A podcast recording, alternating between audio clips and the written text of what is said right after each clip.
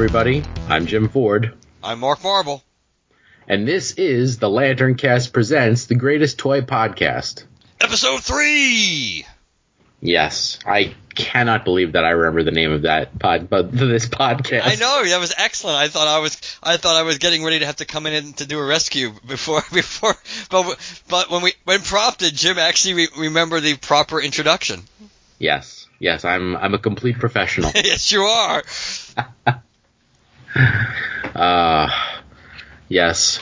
Well, I, I'm I'm so confident in my podcast abilities that I'm going to tell everybody right now that I have not prepared for this episode in the slightest, but I'm still very confident that it's going to be a very good episode. Uh, Chad, um, if this episode turns out to be really bad, can you just edit this part out? I only want to be prophetic if I'm absolutely correct. well, I mean, what's the point otherwise? That's right. Uh, you, well, Uh. if you're not you're not entirely unprepared because the main thing the we well it may not be the main thing for real time depending how we go if we just get from topic to topic but Yeah. the main reason for doing one in December to wrap up the year we both watched what we needed to watch it just was several weeks ago now. or, Yeah, I mean, I I watched uh, I watched most of it. I, I, I fell I fell asleep on one episode at least a little bit so I, I Uh. guess we're I guess I could technically say the same thing. Yeah, I- and I mean by most of it, I mean like most of one episode. Oh, you mean you watched most of one episode? Yeah, yeah, yeah. I I mean, like I I made it at least fifteen minutes in. And, and since based on what you said before, I'm pretty sure I know what episode that is. So wow. No, no, I I, I don't know. I, I I have no idea how many episodes I watched. What episodes were there? As in what they were, the topic. Yeah, yeah. What right, what so you, was it? Ninja Turtles? Yeah. So, in case you haven't figured it out by the by the episode, all the descriptions for the episode yet, the main topic will be the toys that made us the Netflix series season three, which dropped on November fifteenth. Day I came back from Florida. It was waiting for me when I when I settled in that evening. So yes, the four new episodes for the for this time or this time around that were Teenage Mutant Ninja Turtles, My Little Pony, Power Rangers, Mhm. and wrestling figures, wrestling toys, which actually was a little. It was an interesting choice that they went with wrestling. Okay, so I I watched the Power Ranger episode and the Ninja Turtle episode. The Ninja Turtle episode, I think that one I was able to get all the way through. The Power Ranger episode was really good up until a certain point. But I mean, you know, that's that's kind of the way with Power Rangers. And then it just kind of trails off a bit. I think that's true. I mean, I think, in all honesty, e- what I found is sometimes you're looking at all these the, the three seasons they've had in quotes Yeah. seasons the of the 12 episodes we've gotten so far. Sometimes I actually find that a few of the toy brands that they zero in on that the ep that I find the most interesting from an episodic perspective are some of the toy lines that I don't really care about personally. like Bar like Barbie, I, I completely understand the significance of Barbie in the land of toys in the history of, of the toy biz, but obviously Barbie doesn't do anything for me personally. Right. Uh, I so, but I found the Barbie episode to be to be at least somewhat interesting. I found My Little Pony to be interesting, just just with some of the origins and some of the hit hit and miss, and starting with you know the, My Little Pony being much bigger and then moving it to, to the smaller size, which is and different things like. So I think I find some of I find some of those episodes to be like even the Hello Kitty one on that level I had found interesting because again it's a it's a brand which means absolutely nothing to me.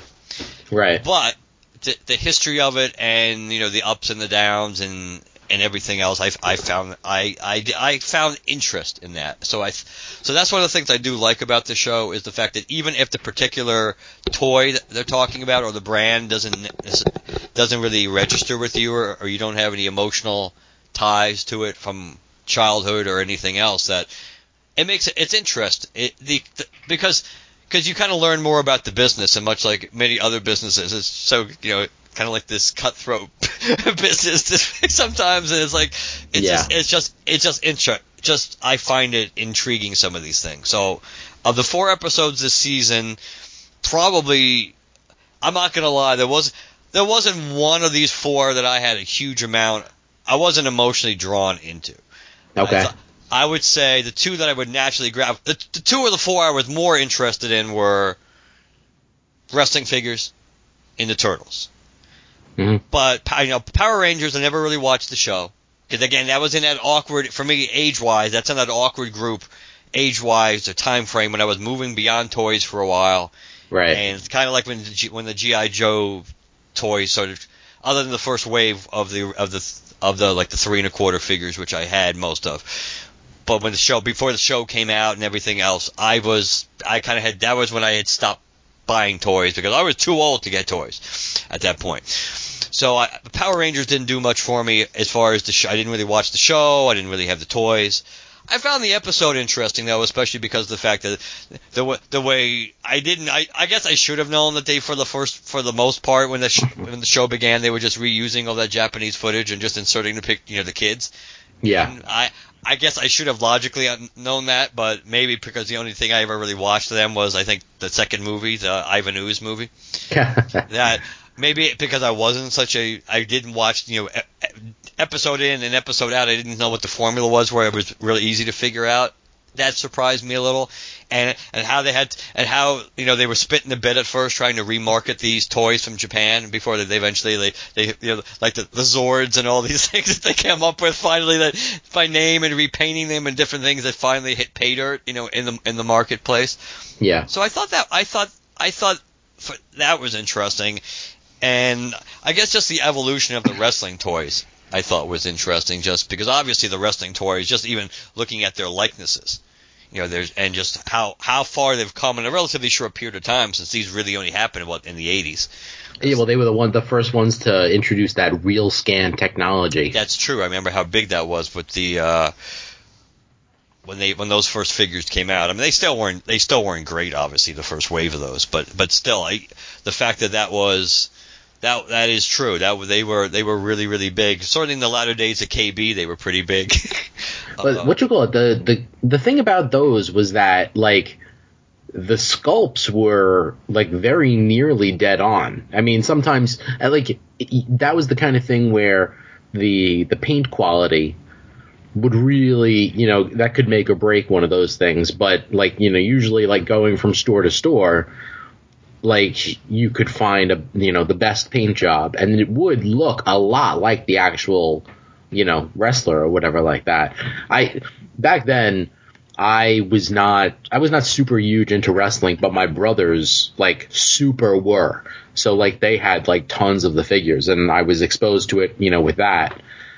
You know so like i i do like i, I remember i remember those giant stuffed animals i'm sure that they referenced that in the episode right yes, they do. yeah um The wrestling, that- bu- the the battling buddies or wrestling buddies or whatever the hell they call them. Those things. Yeah. yeah. that was the best commercials Yes, they were. They, but uh yeah but, okay.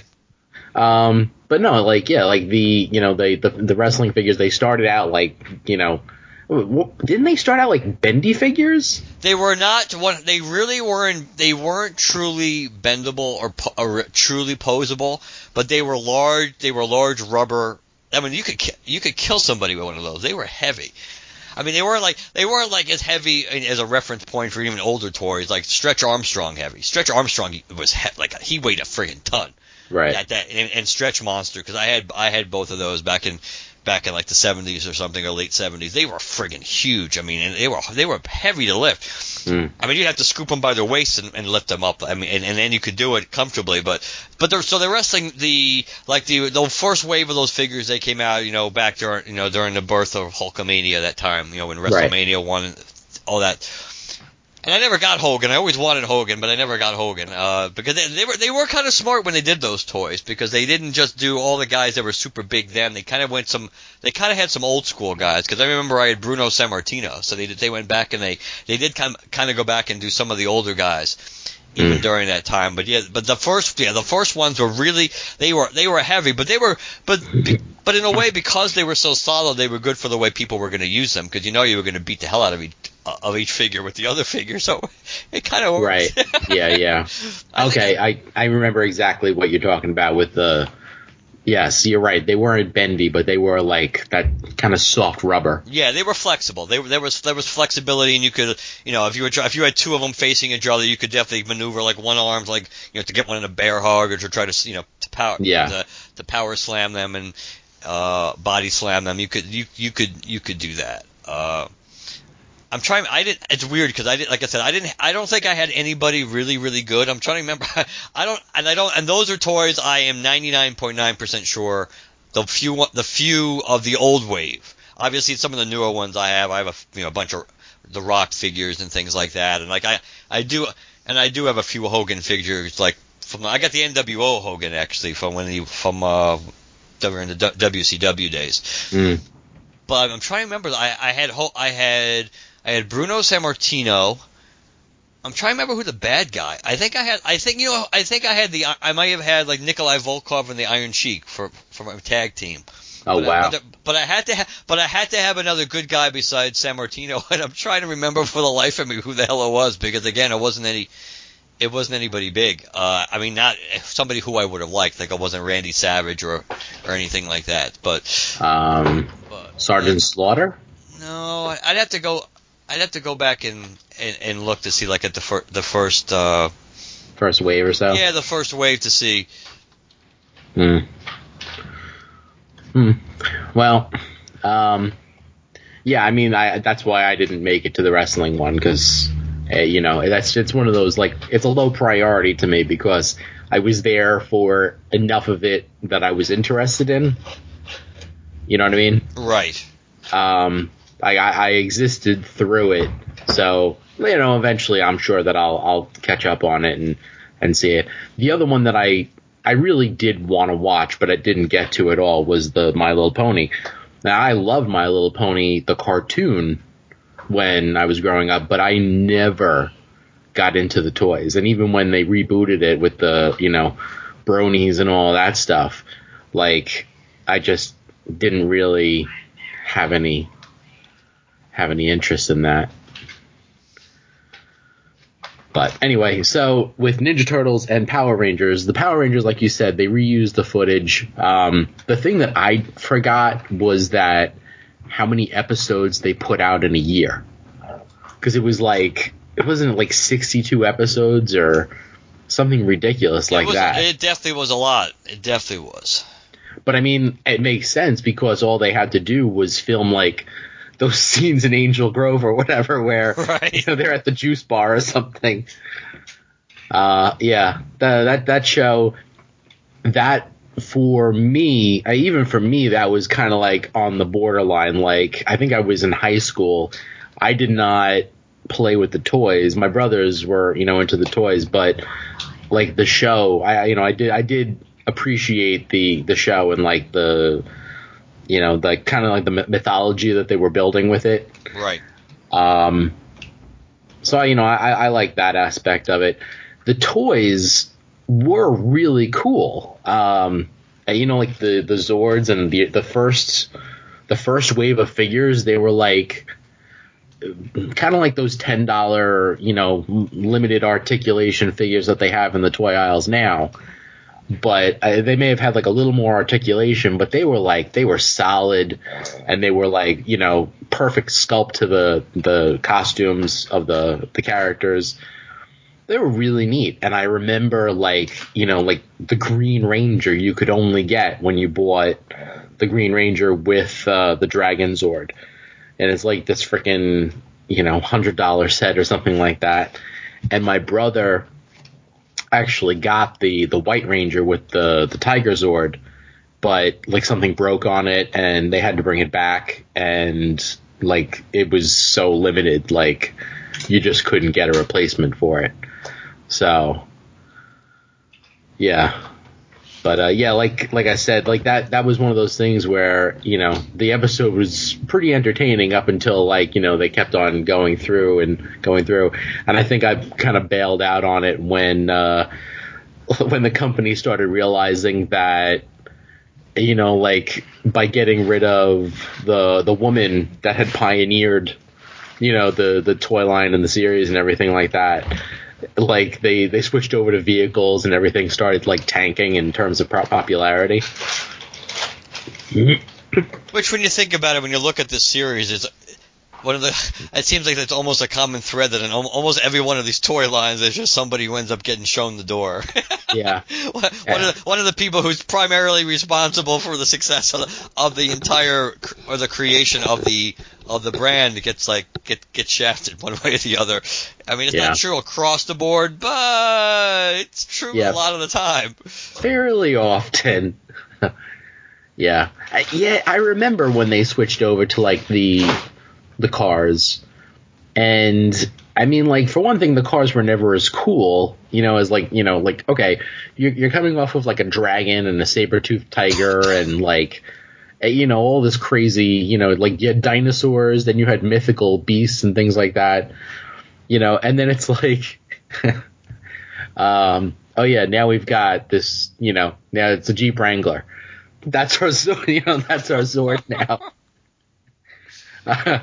and and you know to add insult to injury it's like also here's a bunch of new people that are completely unrelated to anybody that you've known before so you won't care at all so they uh they had some some learning to do on that but yeah,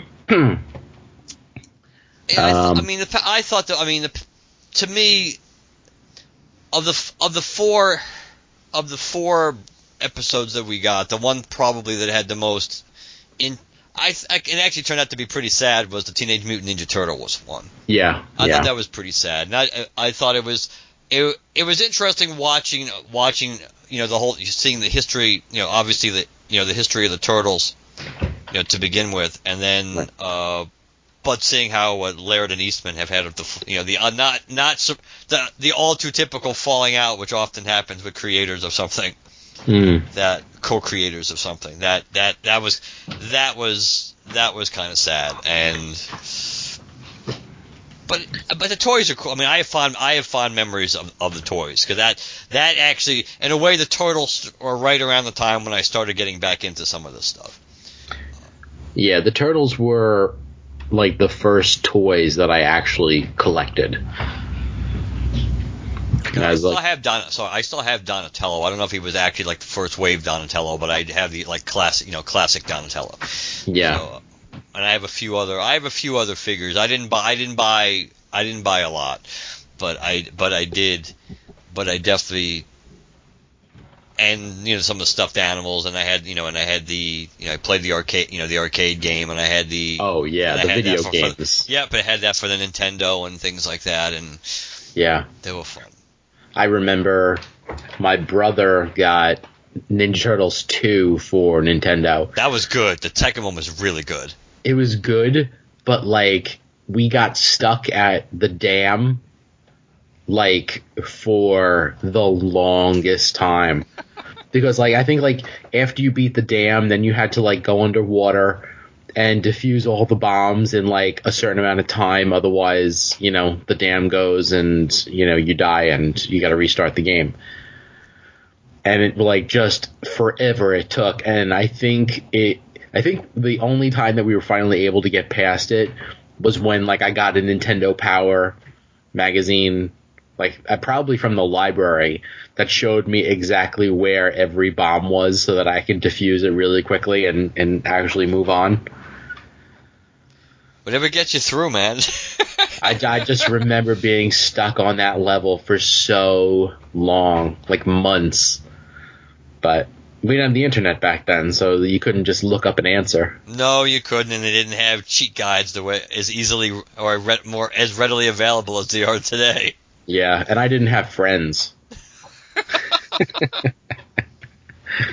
uh, I think um, the first New York Comic Con which uh, at this point was like uh, 13 years ago, something like that, 14. I'm not really sure. Um, uh, one of the turtle creators was there at the show, Um, I think it was the first year. It was within like the first couple of years, if not the first one. But he was there doing sketches, and I got a sketch, you know, of one of the like you know, just it, it's like it was a black and white sketch, so it really could be any of the. That's true. Well, depending on unless he drew them with weapons. He did not draw them with weapons. Ah, made So- it easy. Uh, I'll say it's Donatello, but uh, um, yeah, honestly, I know I know that it's it's in my closet that sketch. I don't remember which one of it, them it was. That was that was before they sold it though, so or it was before they um, they sold it to Viacom. So I don't I don't know if it was you know one or the other that had you know bought it the other one out or or you know the one that had taken the payment. Right. So, but yeah, sucks for the one that that got out early. Hmm. Yeah, but the creative differences it was interesting going in different directions and things they were supposedly Yeah, never they weren't they were supposedly never going to do. yeah. Uh, well, well, actually, yeah, that's that is funny. It's what's especially funny now because the one guy was like, yeah, you know, like only four turtles, you know, and that's it, you know, and the TV's like, oh, we want to introduce a, you know, a female, you know, turtle. And she's like, you know, the, the other guy's like, yeah, go for it, definitely. Then the show ends up tanking. And it's like, yeah, well, like we should have done that.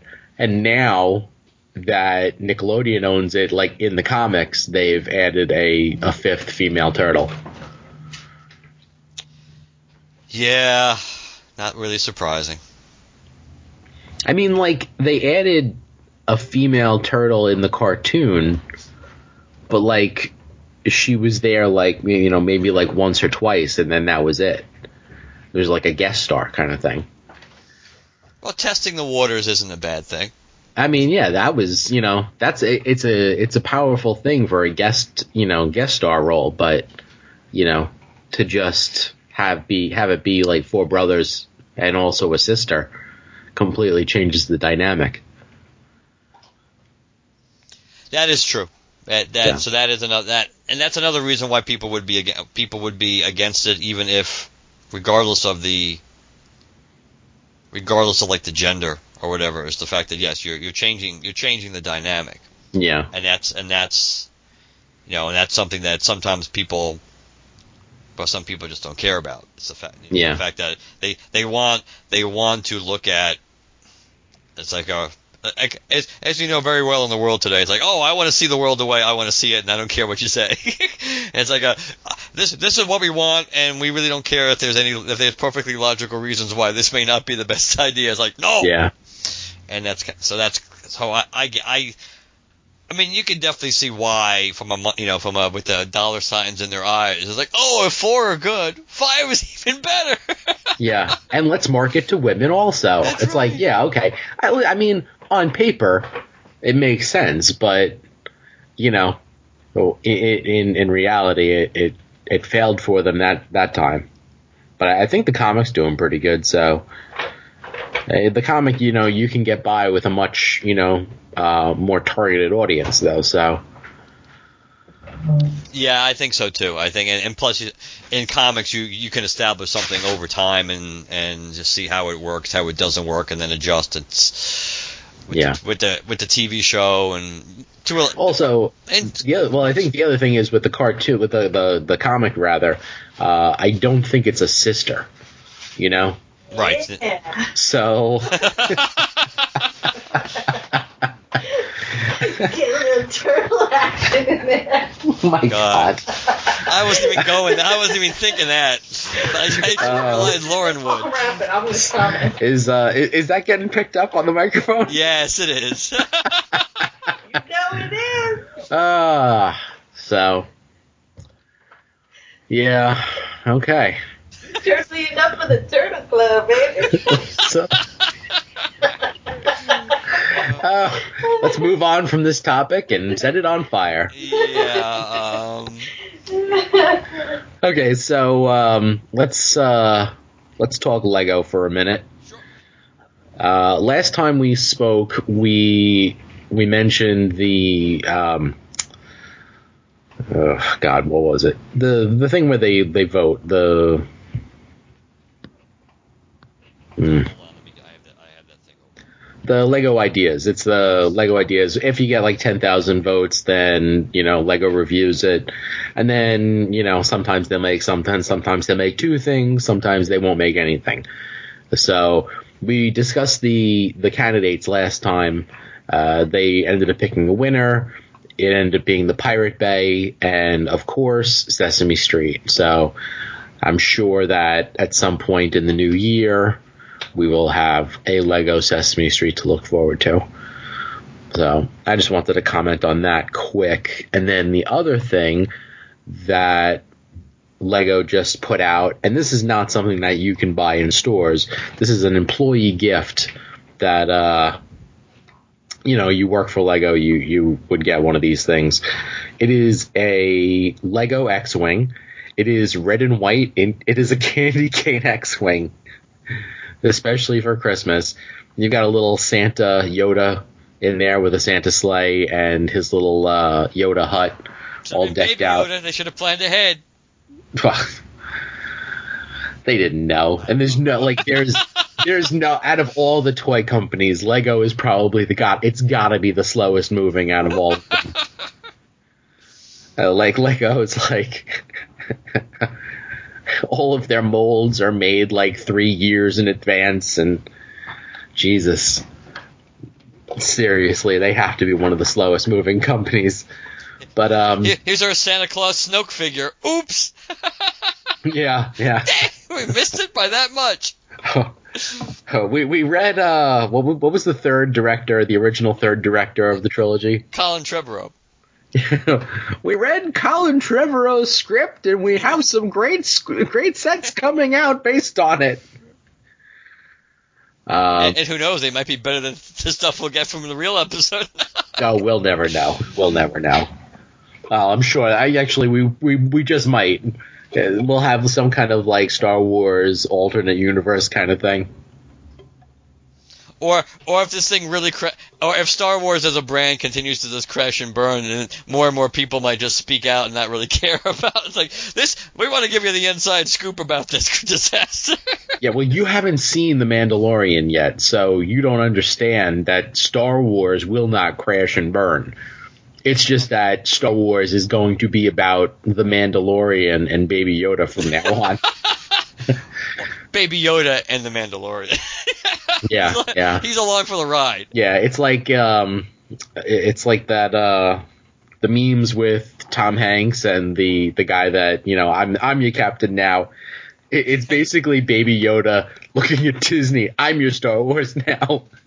It's it's like it's it's like t- it's taking its proper place in the history of of television, in which these in which the secondary character ends up becoming the primary character. Yeah. Like Haw- like Hawkeye and Mash and Fonzie and Happy Days and a bunch of other shows. It's like these characters that were never supposed to be the you know the main focus of the entire series. Before you know it, and next next season will be Baby Yoda and the Mandalorian.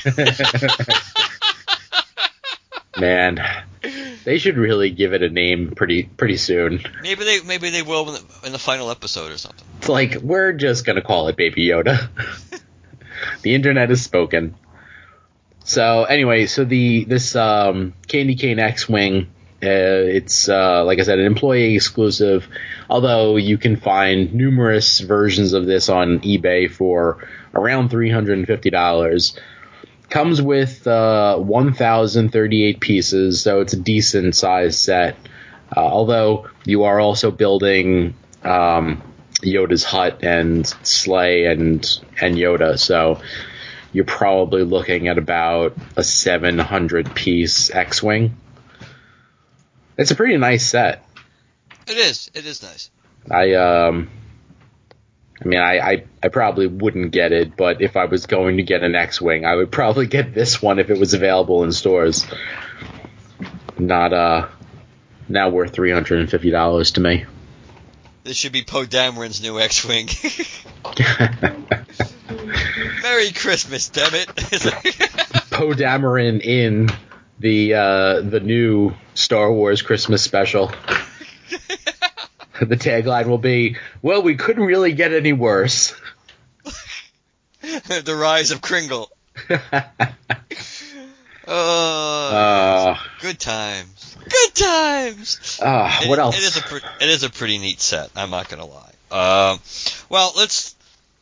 Even it's been a while since we kind of revisited this, but it's a it is a nice catalog, and again, and it's interesting because how about how you, have to evolve or you die. oh yeah. and it's a, it's the Noble Collection Holiday 2019 catalog, and I give them credit. I mean, I haven't actually ordered from Noble Collection in a few years. Prob- actually, it's probably more than if I can't remember the last time I ordered. It, it has to have been, I guess, of pro- like, probably oh, at it's, least- it's never. I've never ordered. No. because I know I got some Green Lantern stuff there. Yeah, So yeah. I definitely know. And I used to get my friend some Harry Potter stuff. Chuck actually, probably the last time I could have bought something would have been maybe the Christmas of 2016 because that's the last Christmas when Chuck was still around. So Chuck, I would there would be stuff, some stuff in here related to Lord of the Rings and things like that that I would sporadically be able to get. Uh, that that would be interesting. So, but as as always, they put together a grade A attractive catalog. Mhm. There's absolutely no no doubt. They continue to expand on their Harry Potter line. I mean, they, they don't they don't really quit on those wands. I guess the wands are pretty popular to begin with, but obviously they've also branched out tremendously into Fantastic Beasts, right. which clearly is nowhere near as popular as Harry Potter. Let's be honest. I mean, I don't think anybody would ever kind of Well, insinuate that it was. But I- considering, You, you know, it, it's it's a good movie series. It's not great. I mean, like, it's weird that the whole thing is framed around Fantastic Beasts. Because it's not actually about the Fantastic Beasts at all. You know? but it sounds good. I mean, like, you know, like, you, you could call it, like, the Great Wizarding War, volumes 1 through 3 or 4 or however many they actually are going to make. That's true. I, I mean, you know, like I, I don't know, whatever. But Budget. I, I mean, like I like all the characters that are in the movies. Um, I think that it suffers from, you know, a, a widespread hatred of Johnny Depp at this point. which is not necessarily fair, but it's also it's also, but don't forget, uh, Miss Ms. Rowling herself is uh is heavily involved in, and she did like the script for the last one. So a lot of the Yes. criticism about the way that movie went and the pacing and everything else was, uh, she did catch a lot, whether it's fair or not fair. Mhm. Uh, and I didn't, I have not seen either one of those of the string of the Fantastic Beasts movies in their entirety, so I can't judge. But Really? she did. No, not yet. It just hasn't drawn. I was never. I mean, I was I was a Harry Potter movie fan, but I'm not. It didn't. It didn't. It didn't mean all that much to me. It's not Star Wars to me. Right. What Star Wars was to me. it's not. It has not. It doesn't have. It doesn't. You know, resonate like that. I saw. I saw every Harry Potter movie. No, let me take that back. I did not see the first one in the theater. I saw I saw every other one in the theater, and I've seen them all clearly, you know, after the fact, multiple times. But it doesn't, you know. So I never read any of the books. Doesn't resonate with. I, so it doesn't. It doesn't call to me. So it, there wasn't anything about when the Fantastic Beasts started that made me really. I wasn't interested in the lore or the mythology, which would make me be interested in the dreaded, you know, prequel kind of thing. So I will I will get to it eventually, I'm sure, but it's just not it's not a big deal. Right.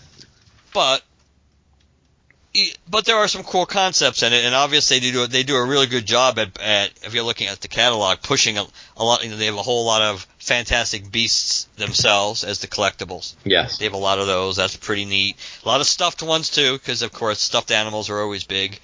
Uh, continuing like the pen set, like what they had with the with the kind of like how they had the different houses Mhm. with with it with uh I have that. at Hogwarts. Yes, so they're having having them with, with the different with the different beasts and the different wands of all the characters. excuse me, in Fantastic Beasts. So I think that's pretty cool. I think they, I, I like the fact that they branched out into quality Weasley goods. I thought that was pretty neat.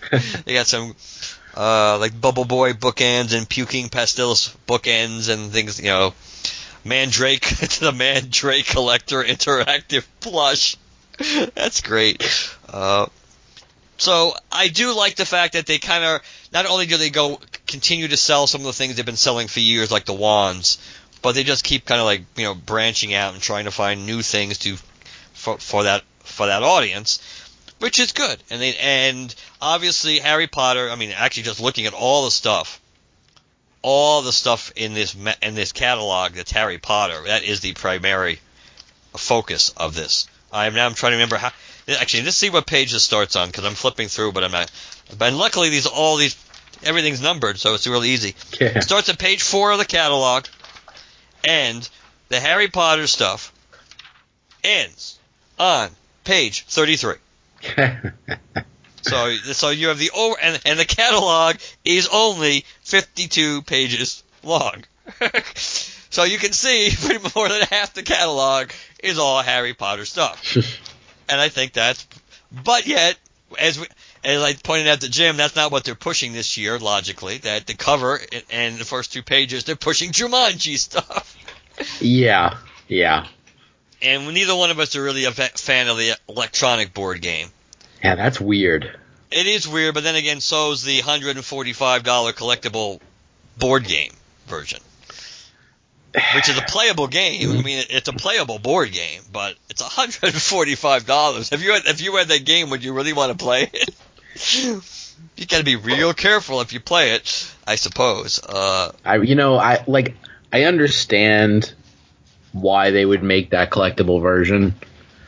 Um, I because I remember being on the the replica prop forums, and every once in a while, like somebody would do like a really quality, you know, replica run of the Jumanji boards, and they would go for like hundreds and hundreds of dollars, you know, and like they would sell like a decent number of them too.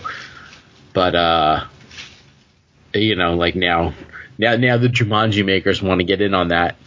So I mean, it is attractive looking. There's no doubt about that. I mean, it's a good price for you know for what it is.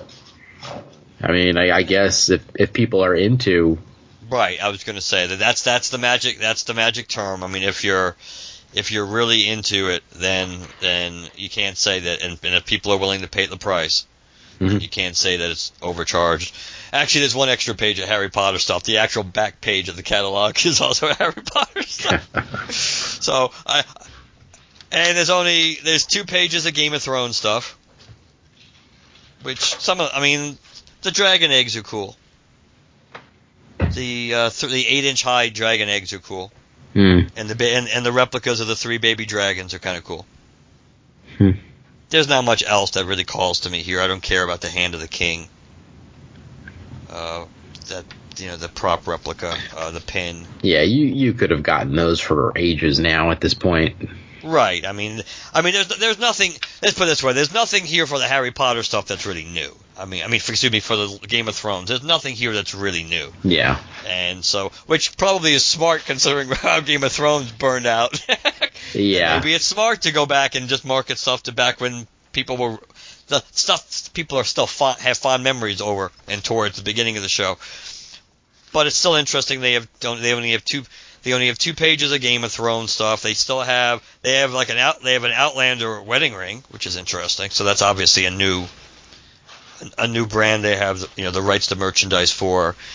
A lot of the same a lot, a lot of the same DC stuff.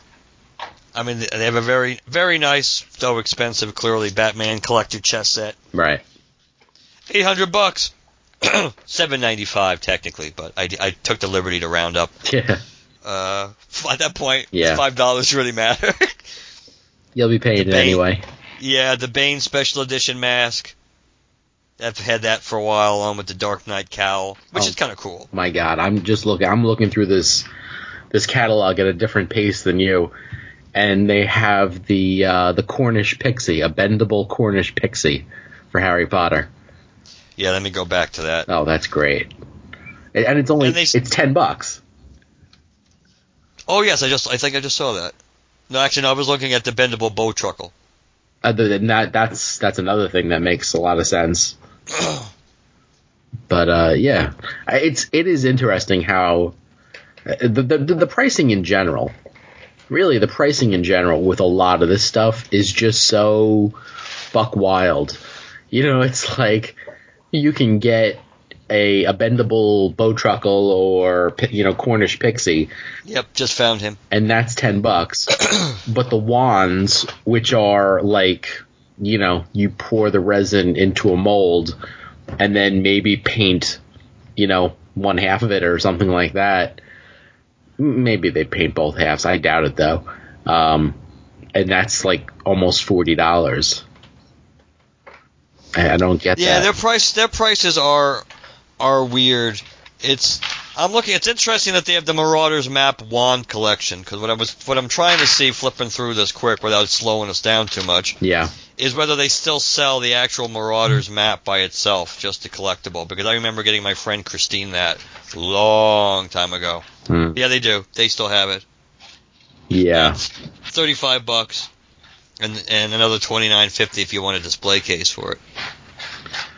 the um a, a lot a lot of this stuff has been kind of like pirated from China also. So there, there's a lot of places to go to find this stuff that are pretty reasonable facsimiles for, you know, a very very tiny fraction. You're not going to get the same quality on all of it, but you know, like for the Marauders map, like, you know, you know, it's you talking Everything everything can be spelled wrong. Well, I mean, you know, it's a printout. Like, you know, it's really not not really worth thirty five dollars for that. But um, I actually just picked up the uh, the time turner. Um, oh, did you? yeah, from the Noble Collection. I, I got it on clearance at GameStop. So. I, That was that was from the third one, right? That was from Azkaban, wasn't it? Yes, yeah, yeah. I like the uh, the Horcrux ring. I've always liked the Horcrux ring display set that they they have, um, which actually has the uh, the stone, one of the Deathly Hallows in it. Right. That was always a neat one. But They, I mean, they do. I mean, they definitely do. They definitely do a good job. I mean, as far as I mean, they they certainly have got. They, they've really. I mean, the, even the wands, everything they've done with the cases and everything else, they've they've they've. You know, one thing that's interesting. I'm trying to. I didn't notice that they still have it. Do, do they sell? Do they still sell the scarves? That the uh, Gryffindor scarf. oh, um, to, I know they I know they did that. I know they actually had a they had a official Gryffindor. I mean, obviously other places make them too, but I mean they actually had the license to do an official. I don't know if they did them for all the houses. Yeah. I don't know if they did that, but I know they but I know they definitely had Gryffindor because I got I remember getting that for Christine too. yeah. I had a Gryffindor scarf from them, but uh, Hey, they, they still have the power battery. yeah, Got a Green Lantern movie power battery. can't get rid of it. And that's not and again that's that's not the one I have. I keep forgetting at this point. I think I, I think no, mine's the DC one. Mine's the DC one. I didn't get to know. I did not get. Hmm. I mean, I do have the. I think I do have the ring. I do have their ring, but I do not have. I mean, even the Green Lantern sculpt is cool, just not for the just the sculpture is just not good for the price. Right. And plus, it's bronze. something about something about getting Green Lantern in bronze just seems like it's kind of a waste. yeah, yeah.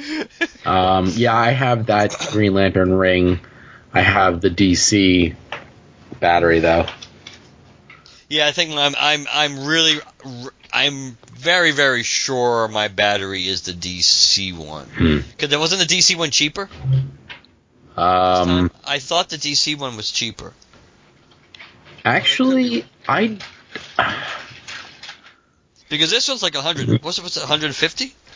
Yeah, this one's 150. I could have sworn that the DC one was a little more expensive or around the same price. And I don't think I'll and I don't think I'll be able to find which one I actually ordered because Lord knows now we're going back to what 2011. Hmm. It's possible I might. I'm I'm pretty good at saving re, t- saving email receipts, so it's possible I would I would still I just I'm just trying to think where I probably would have if I obviously I would have had to order it through DCBS if I had if I had ordered it if I ordered the D, the DC battery. Hmm. Uh, but I mean, Noble Collection did do a pretty good job with. They did a pretty good job with with uh, their Green Lantern ring. I thought that was something that was Well, they they had a few different.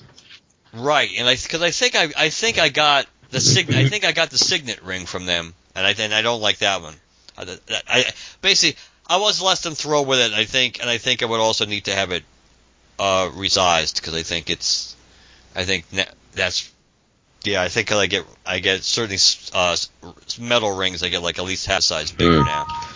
So, so Um, yeah, they're they're they're super nice ring. You know, it's it's cool. It's not a you know, it's not great as far as replica goes because they they didn't like work to make that clear resin, you know, top piece at all. It's just enamel poured over metal. Uh, but it, it, it's a nice effect. It, it definitely looks nice. Uh, they also had they had one that was uh, it, was I don't know like a forty five dollar ring or something like that, which was you know again it was nice. It wasn't as nice as the DC Direct version. The DC Direct one was really really top notch. I, I think that one didn't get a lot of the credit. I mean, now it gets more credit on eBay because you're talking about like a forty-five dollar ring that people sell for like I don't know hundreds of dollars. I don't know if anybody's actually buying them, but hey, good luck. More power to you. And then they also the NECA was the one that made the um, the projector ring. right, I do remember that actually. Uh, the it was actually it was the same one where uh, I think it was Walmart had a box set that you got the DVD and the projector ring in it. So a lot of people got it through that. That's how I got it. I think I got it off eBay for like five bucks. But uh, It's actually it's been so long. I actually don't even I don't actually even remember which if I if I have the D, I, the DC ring or whether I have the Noble Collection ring. I actually don't sadly even remember anymore. I'm trying. I'm it's I'm trying to. I actually I, this answers one question. I have the I I have the ring from. It must be the DC ring because I got it off of DCBS. The Green Lantern Green Lantern Power Ring prop replica okay. for thirty bucks, thirty bucks and thirty dollars and sixty cents after the discount. So there's Oh, I answered wow. that question. The ring. Wow. So that ring, so that ring was obviously the D, that was obviously the DC ring. So that that answers that. Now if I can find, now if if I can find the uh, power battery, then it would then it would answer me whether I got it from Noble Collection or whether I got it from. Uh, hey, I, I found my I found my receipt for the Hal Jordan versus Parallax statue. Yeah. That also was 2011. Um, the emblem ring. Let's see, the Green Lantern emblem ring. I got that also. So that was another. That was another DC. That was another 2011. But that was a. That was a. That was DC also. That was DC also. So it looks like. Um, hey, Star Wars: The Complete Saga, episodes one through six, Blu-ray. Pass. Yeah, uh, back at the past, really, or should we go back in time to when that actually maybe was the actual complete saga? Uh, yeah, I'm just it's. It's, I guess I'm never gonna. Well, I mean, I probably could find this, but it's not worth dragging this on. But I guess at some point, I'm just really curious about. I, I, I am pretty sure I have the DC battery. Everything, everything points to I actually, know- hey, guess what? I, I have both prop rings. I, I do have the Noble Collection one too. I have both of these. I do it because I got I just found my web receipt for uh, Noble Collection. You got the you got the DC Direct and the NECA. Yes, that's what that's what it looks at because I did find the I did find the Noble Collection receipt. Let's see, here's here's a here's a different Noble Collection receipt if it would load properly. My email. Pro, let's see. Yes, I, in 2012, in the summer of 2012, I got the Green Lantern prop ring. But you know, but I you know what? I know exactly what that is. That came with a collector stand. I got I, I didn't keep that one. I know exactly what that is. I get, I got it for Chuck. That's so I only physically have the DC ring. I got that prop replica for Chuck. Oh, okay. So I did order both, so I wasn't nuts that I that I kind of re, I kind of I kind of did remember ordering both, but I don't only remember, but I couldn't visualize with having to, and now I know, and now I know why, because I only actually kept kept one. But Mm. I, I did not find the re, did not find the receipt for uh, which power battery I ordered, which is odd because you would think I would have. It would. well, did it come with a ring? Yeah, it came with the. Yeah, it had to be DC, right? That it would has be to DC. be DC. then. Yes, that answer. Yeah. That's what I thought. So I got the steel signet ring. I got the and then I got the the spinning Green Lantern ring. I got all those f- from DCBS. Okay. So those were all D, those were all DC rings. I don't think that I got those two. I'm not 100% sure though. I think of the I I think I like I think I like the spinning ring. Oh, oh, that's why because I got a size eight, which would make which is weird. I shouldn't have even I should have been at least an eight and a half, at least. So I don't know why. That's probably why I got I went too small on that. Uh, I think I think I like the spinning ring better. I think I like the spinning ring better than the. Uh, I, it's the signet ring that it's just it's it's a little too blocky for me, and it's just that style just doesn't just Hmm. doesn't work for me. Uh, yeah. But Well, I mean, we could we could go on and on about Green Lantern. I, I found, I, uh, yeah, we de- we definitely could. But the point is, they still, it's still interesting that they still sell, you know, they still selling this stuff. I mean, obviously, I'm sure they're not selling many. Uh, they have what the Aquaman Trident, that they may have sold more over the last couple of years. Yeah, well, I mean, you know, you have to figure, okay, the the batarang, that's a perennial. Yep. You know, uh, you're always going to be able to sell Batman stuff. The Trident, I mean, I can't see them selling a lot of them, but they the I mean, the movie did really well, so they'll sell some. So that makes sense to have on there. The the Green Lantern statue, I don't know, I don't even know when they made that. I think it's I don't know. for a while. I don't know why they made that, but um, but the power battery, I I think it's a pretty foregone conclusion that they stopped making that a very very long time ago, and they're just still trying to Probably. get rid of the stock. I would I would suspect that is absolutely true. I mean, and at, at $150 for for that battery, it's really it's not a horrible price. I I think that's probably what the cheapest battery that you can obtain right now. It it might be. I still wish I could remember how much the off how much the DC version of that went for, but the DC one. I think that the I, the DC one was really nice though. Uh, I, the way that one lights up probably is the most satisfying of all the of all the power battery props.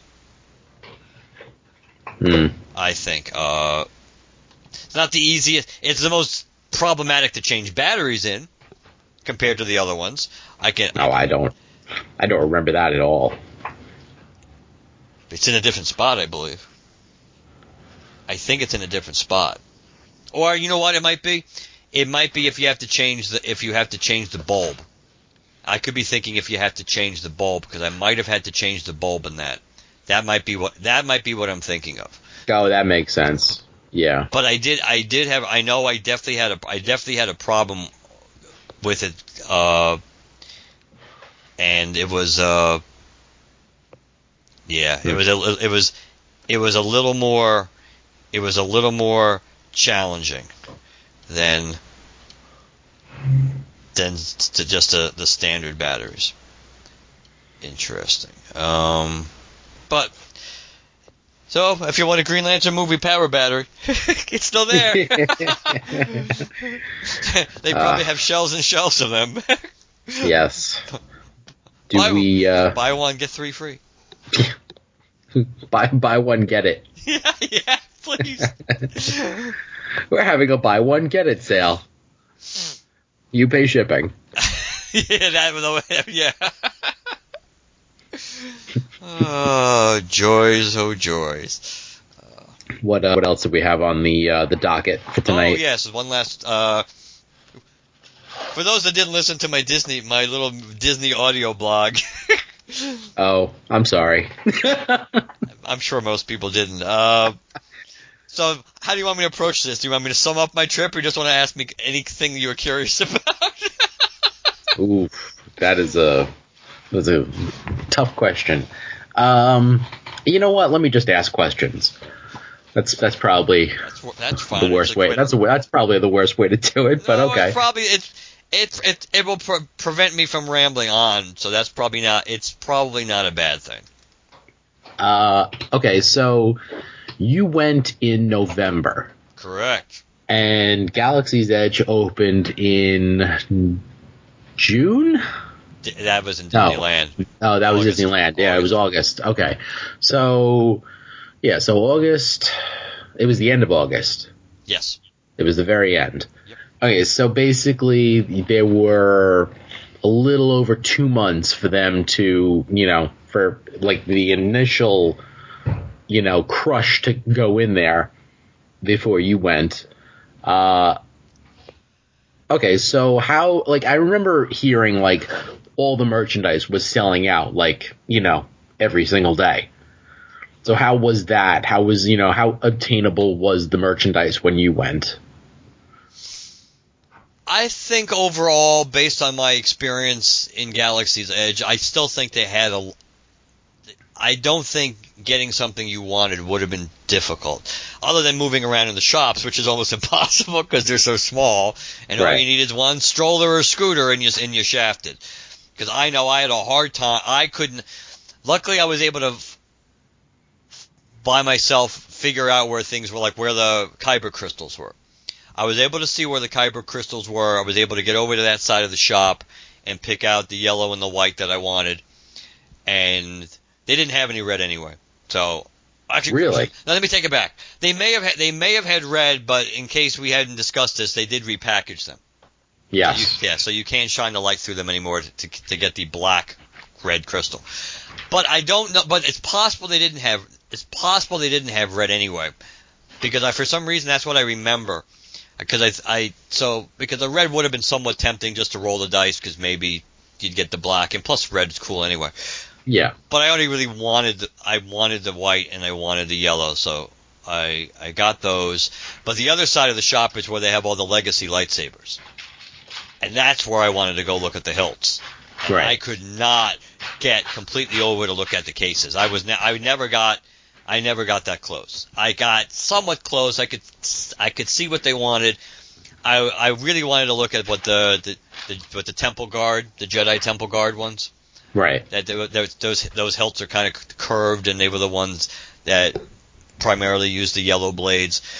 So I that what probably would have been the one if I was going to actually blow money at that time. I really wish at some point they'd make some of these things available, just from a ship, from, just because it's easier to have this stuff shipped. Some of this stuff shipped and have to carry it home with you. Yeah. I mean, I can understand why they don't want to.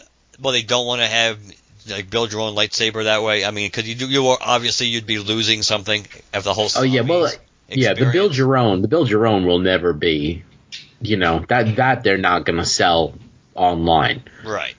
Um, and I, again, I can see why they would want to restrict the sales of like the lightsaber, the kyber crystals, and you know, a, a lot like you're not going to be able to buy the bottles of soda, you know, online, you know, like that kind of stuff. The legacy lightsabers, it would make sense for them to sell that stuff online. I think so too, and Yeah. By all accounts, they, they they they do look they they do look pretty cool, just like the new just like the new Black Series lightsabers. Because I saw a video, I actually saw a video comparing.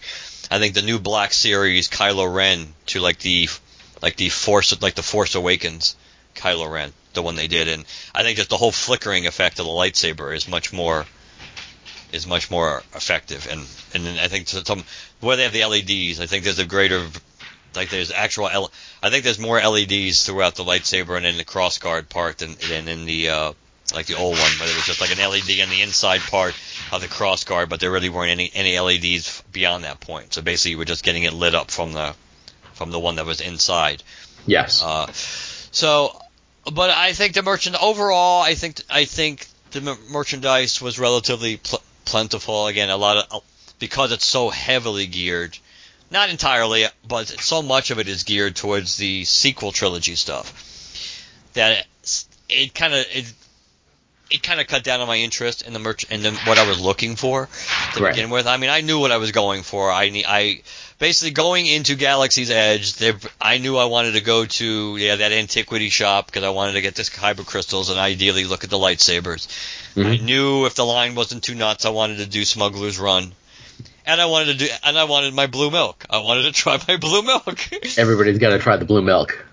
Some people say they like the green milk better, though the majority of people I've talked to tell me, and I agree, after having had it, that the blue milk is pretty good. Like I, said, enjoyed the every, everybody's got to try the blue milk.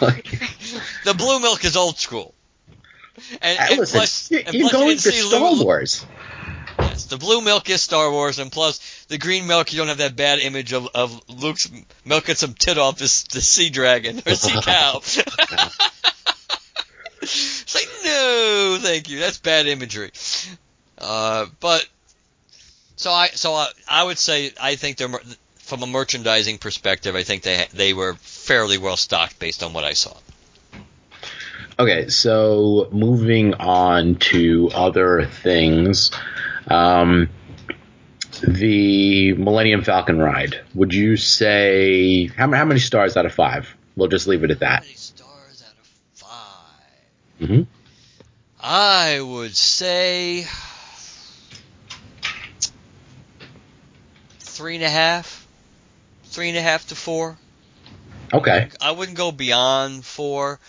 I think, I mean, certainly, I think it's bec- it's more enjoyable than Star Tours is these days. I think Star, Okay. I mean, and even the motion, since I am more. I am more sensitive to motion since that mission space debacle eons ago. That I am a little, I'm much more cautious about which is one of the reasons why I'm probably not I wasn't that unhappy that even though I actually did get a flight a, a flight of passage uh, fast pass this time that there was no way because of my dinner plans on my last night that there was with my fa- with my father and and everyone else down in Florida that I knew there was no way I was going to be able to make that fast pass which I did cancel I did the right thing so hopefully somebody else was able to get it because there was an opening uh, I would say I'd say probably closer to three and a half. I mean, my line was 80 minutes from the point I entered. They said 80 minutes. I don't know if I really waited 80 minutes. I would say if I'm an 80, 90 minute wait uh, length, Yeah. the good news is the majority of the time you're going to be you're going to be not in the sun and you're going to be inside. The way the line is designed, from that, for at least the way they have it, you know, the line is the way they line people up now, unless that changes. That the majority of the wait is you're going to be in the shade, and, and even more so, you're going to be inside most of the time. You weave That's in and all. out, but most of the time you're inside Yeah, that's so cool. I think so that was a that was a plus. I mean, it wasn't hot that day, but again, it was it was in the low eight. It was like the low 80s. Maybe it was the low 80s. So and is a it's visually it's pretty cool. Not just seeing the Falcon, of course, but as you start getting inside, you know, getting into like the the pregame show, long before you get to where you know the pre that they do a they do a very they do a very nice job. So the lay the layout is nice. They put a lot of they put a lot of effort into it. Um, of, of course, once again, like much to do in that land, if they if it was more geared towards the original, I mean- the original trilogy, it would have been better. If you were dealing with a Han Solo Chewbacca thing with the Falcon as opposed to what Han- what Handu or whatever, it's like it's Yeah. like eh.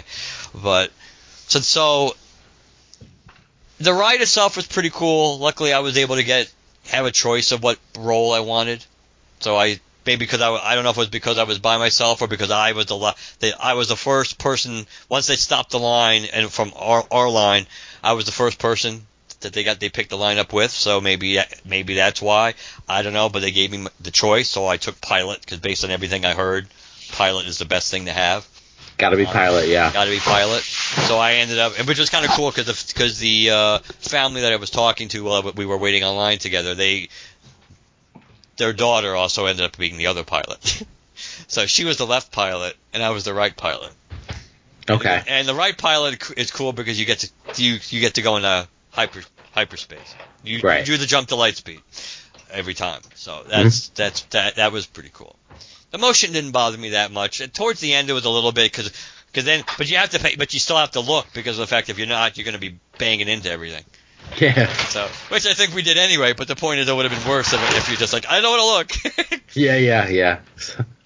it, it was and I and the ride was not super short, so I so I think it was.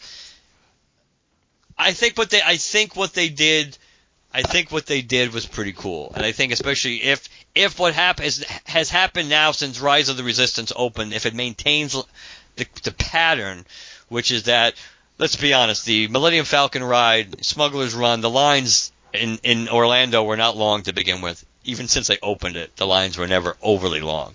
Yeah. But since they opened Rise of the Resistance, I've checked, and the, the usually we're talking like a 50 to 60 minute wait now.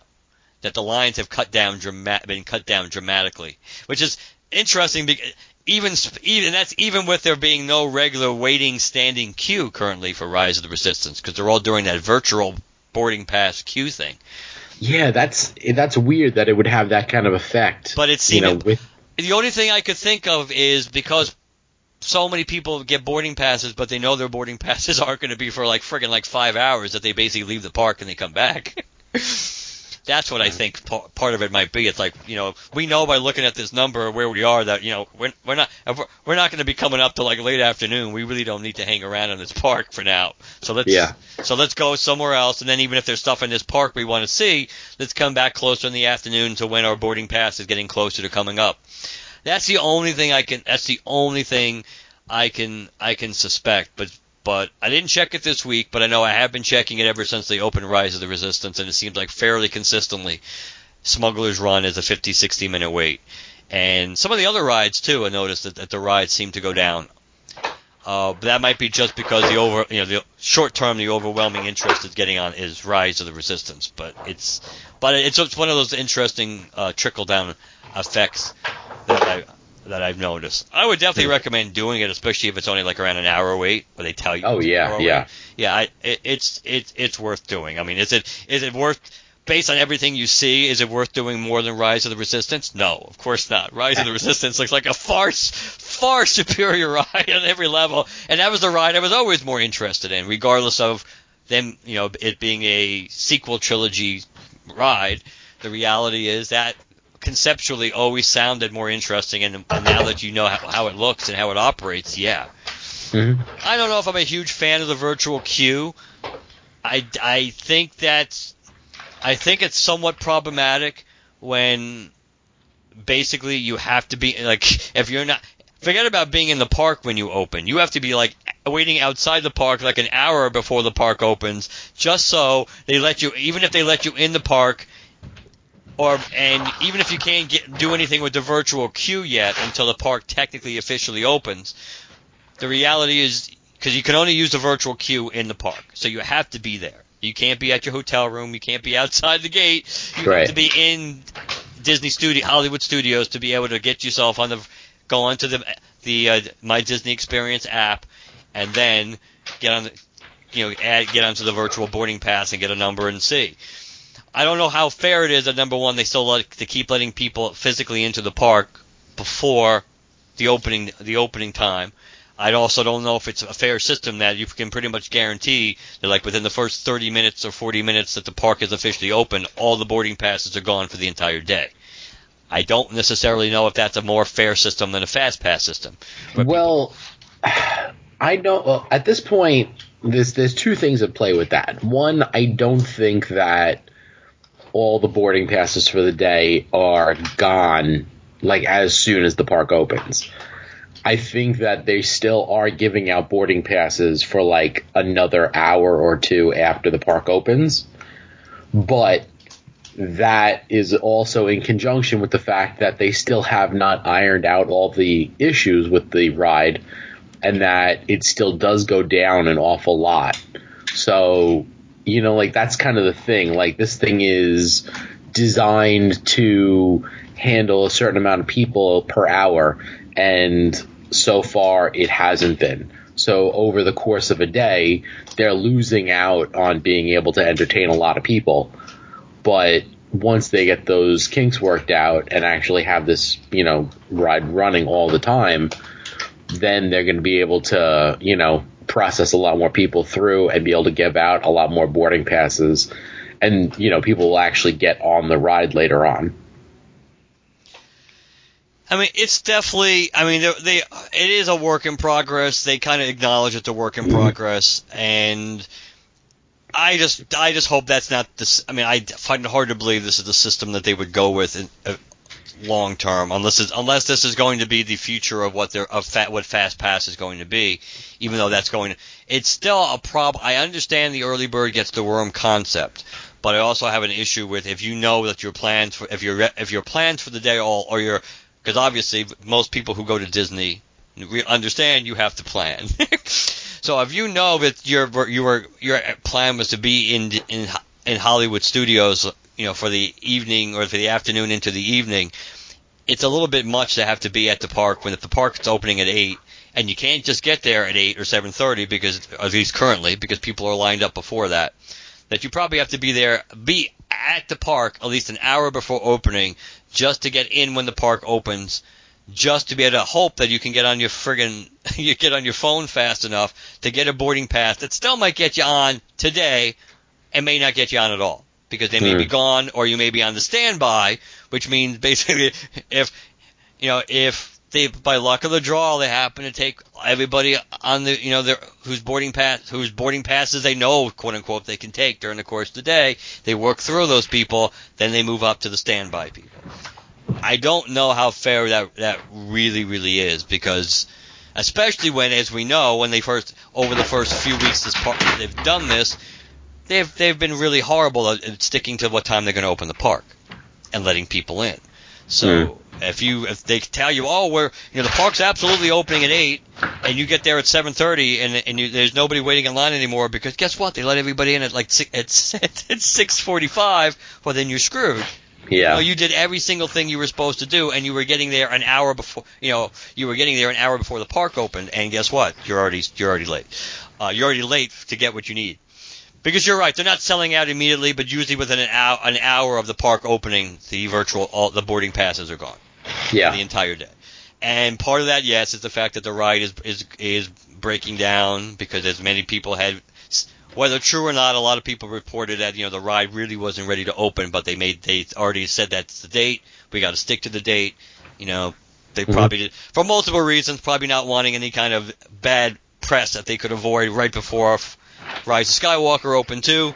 They were probably trying to, you know, as much as possible to avoid that by delaying, you know, and pl- so I understand that, but that but that ride's very complex, so that ride is probably always going to be breaking down fairly fast, a decent amount of the time. You hope they work out the kinks, or you hope if it's the same part of the ride that tends to break down more than others that they can figure out and work around it. It's but I, that concern that does concern me, and I know some people are concerned not that it's going to be nearly as popular, but the the Mickey and Minnie Runaway train railroad, thing, yeah, yeah, the railroad thing. That again, that's supposed to open, I think, in March. I think it's March. That again, that, but they're not. They're they're still not. Even for whatever the, the actual opening date has been date was announced, that you know there's people whose fast pass windows would already come up for that already and yet you know that's not a that's not a ride that they that you can fast pass yet. Now you can say it's because it's there, you know, just in case something happens. But they always can make you. They can always give you a notice. You have to change your fast pass. Yeah. And Lord knows there's not much of Disney Hollywood Studios worth fast passing right now. That's yeah. part of the issue too. I mean, you can't do any of the Star Wars rides. You'll be lucky if you can get anything in in uh, Toy Story Land. Uh, I guess if you really like Tower Terror, that's worth it. If you really like Rock and Roller Coaster, that's worth it. Star Tours, you almost never need to use it on because the lines yeah. aren't big anymore, and we know using it for the Muppets is a waste. So that's so that's why this year I didn't. I didn't use a fast pass in Hollywood Studios. I didn't do any fast passes. I, I, my Hollywood Studios agenda was I, I got in. There was like a 30 minute wait for Vader. I went to go get my picture taken with Vader. Uh, I, I, I, I was respectful and didn't point out how what a whiny bitch his grandson was. but carrying on the family tra- the family tradition. But but no. Uh, so I did Vader. Vader's real cool. Then then I went to Galaxy. I went to Galaxy's Edge. hmm I did my walking around. I debated about whether I wanted to get online for the Falcon. First, I wasn't going to. Then I did. Then I went and got my blue milk. After doing that, I made my way into Toy Story Land. I waited for this. Unfortunately, was a 15 minute wait. They said it was 50. That's what the time they said, but it, and it actually was. Unfortunately, I did for Midway Mania because I like Midway Mania. And then after, I think, I think that was it. I think after that, then I just went out and they did the Skyliner. I did the Skyliner. So. And it didn't break down. No, Sky I like the Skyliner. Skyliner, they're gonna still gonna have a problem with with no air conditioning. I still Yeah. predict that.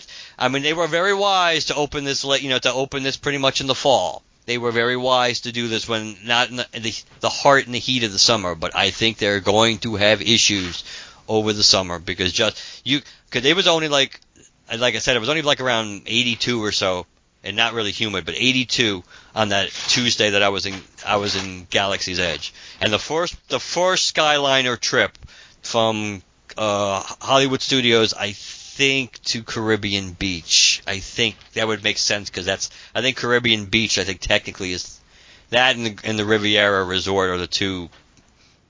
I think I think technically I think Caribbean Beach is the hub. I think that that's actually the the hub, but that's where you got to switch. Got to switch cars. So, but Right. the, I rode solo over from to Caribbean Beach. I think I think that's the stop from from uh, Hollywood Studios. I felt that that was warm. I wasn't hot, but it was warm. It was cooler actually on on the the ride from uh, over to Epcot. And I don't know if that's because there was a little bit of breeze, maybe, or maybe there's just just going in a different direction or a different speed. But if but there was a little bit of a breeze. But you can just imagine. But the actual temperature inside is fairly close to what the temperature is outside. You Mhm. can just imagine if you're doing this in the heart of the summer, 90, 98 degrees outside. You're you're enclosed. You got screen. You got screens, and you got you know thing, and you got some vents there, and you stop. It's not going to take long. You don't have to be stopped like that horror story. You know, like a week like a, a week or so after they open. Doesn't Oh, have to be that kind of horror story. You could be It's stuck. been there's been a few. There's been a few stories where the thing just stops for an hour, and it turns out it was because of the the handicap ramp, tra- you know, changeover. Like this thing like starts, you know, it, whenever it comes in, like everything else just halts, and you know, it just takes forever for everything to reset and work itself out. I just don't think anything. They mm-hmm. haven't had the collision issues that they had, and then the you know people being stranded for like f- however many hours they were. But Yeah. you don't need to. Like I said, you get stuck like even 30 minutes in the you know in the middle of the day. That's going to suck. Mm. And plus, you have to factor in the fact that it's not just the heat. I mean, it, it is the, there is the, the, there there are those screens. So if it's raining, you can get you, you can might very well get wet, and if it's cold, you can, you're going to get cold. So so I don't. It seems like an odd decision not to put air conditioning in them. Obviously, you know it saves money, which probably is why they did it. But Well, yeah, and like- then also the power, the just the energy system that it would require. But it was fun. I, I enjoyed it, and I and it's definitely it's definitely faster than waiting for a bus. So if you, Yeah. if, so if your goal was to go from Hollywood Studios to Epcot or vice versa, yeah, I mean you're gonna you could you could do that route. And they and plus these things are constantly running, so you're not waiting like a bu- you got to wait for an- a bus or you just miss one because it's full and you got to wait potentially 20 30 minutes depending on or, or hope it's only that you know hope it's less Yeah. But but at least with the Skyliner, it's moving it's moving constantly. So yeah, I think yeah, I think that I think that was cool. I think and it's got- and it's really fun driving, taking the buses from your hotel to the park, and you can see the Skyliner routes. So it's it's pretty it's pretty cool seeing that. So I thought that was good. I like the Grand Destino Tower at Coronado Springs. It's Mhm. the room. I showed you the room, right? I showed you the Yes, video. Yeah, yeah. the room. The room is gorgeous. Uh, they are revamping and refurbing the rooms at Animal Kingdom Lodge. So depending on what they look like, I've heard good things, but I haven't seen anything. So I might, I do want to go back to Animal Kingdom Lodge, but it's kind of hard to justify spending another thousand dollars for the rooms that they gave you at the time. So that's why we need to see the refurb. I like it. I love that hotel. Everything about the atmosphere I like. Mhm. But it's still hard to justify spending another thousand dollars when the room, you know, even though you're not going to be spending too much time in your room, when you are in your room, it's much more enjoyable at Coronado, that room at Coronado Springs. That was gorgeous. That was a beautiful, beautiful room. And even though it's a, more of a convention center hotel, which has pros and cons, so it's like it's subtle Disney sometimes as Mhm. opposed to over the top Disney. But there are pluses too. I mean, you don't have it's not as it's probably going to be a little quieter because you're not going to have as as many families. You'll have some, but it's not going to be as as uh, like kid centric as some of the other hotels. So Yeah, everybody's gonna move over to the Star Wars hotel for that. yeah, except it's only two nights. That thing's only for two nights. Besides, the I, I'm joking. I know Yeah, you I'm are. joking. It's like I a know you are, but for two for two nights, like a cruise. yeah, I don't I don't think I don't know. I, I, I'm not gonna say I would never be interested, mm-hmm. but you'd have it's like plus you'd be splitting up your trip. I mean, the odds are you'd have to stay at a hotel. One Yes. different hotel and then go there for only two nights because it's not like you have options for staying longer. So it's only a two night. It's a two night stay. I guess they must reboot everything in, in the like in. So I don't know. I, it's Yeah, It's, yeah, everybody stays at the same time. So yeah, Oh. I mean, and that's yeah, that's probably what the, you know the, the storylines are probably going to be for this group of people, and then when they then they flush everybody out, and it's like okay, this starts up again. Mm-hmm. So Okie doke. Well, that was good, but uh, let's wrap up. You want to go down the the rundown? I will go down the rundown. Uh, lanterncast.com. Email is lanterncast at gmail.com. The voicemail is 708 Lantern. Uh, it's always nice to get voicemails, whether they're anonymous or from Corwin. We always nice to get, which has been our standard voicemails lately, Corwin or the last one, which was anonymous. Uh, but still, always appreciated. We're on Twitter and Facebook, hashtag GLCast to locate us on those and Apple Podcasts and Stitcher. Please leave us a positive review wherever you listen to us on. And probably the next time Jim and I will be back will be pre-birth, I'm going to assume, since we got to finish that Sinestro. Yeah, Art. that was a it was a good story. It was a good story, uh, and, and and it was a good cliffhanger. So we did the first part, and probably I'd, let's be let's be let's be fair, but not overly uh, op, optimistic. Might be a wrong word, but either way, let's let's, let's say first quarter, first quarter of 2020. Well, well, we'll, we'll get it. We'll get that done. I'm act- I'm actually not uh, not dreading that one. No, I know, I know you. I know you're not. I know you're being sincere. It actually, it actually is a pretty, it is a pretty cool story. Even if, even without, you know, obviously the Sinestro showing up at the last minute was was a was an awesome cliffhanger, which is why we only did that one issue, Right. story arc. But the arc itself is pretty interesting, and it, it is one. Of, it, it considering it's probably definitely one of the better arcs in the latter half of that book. Mhm. So I think, yeah, I think we'll, I think we'll have fun when we go back and do that. Definitely. Okie doke. Alrighty. So Okay. good night. Good night, everybody. So long.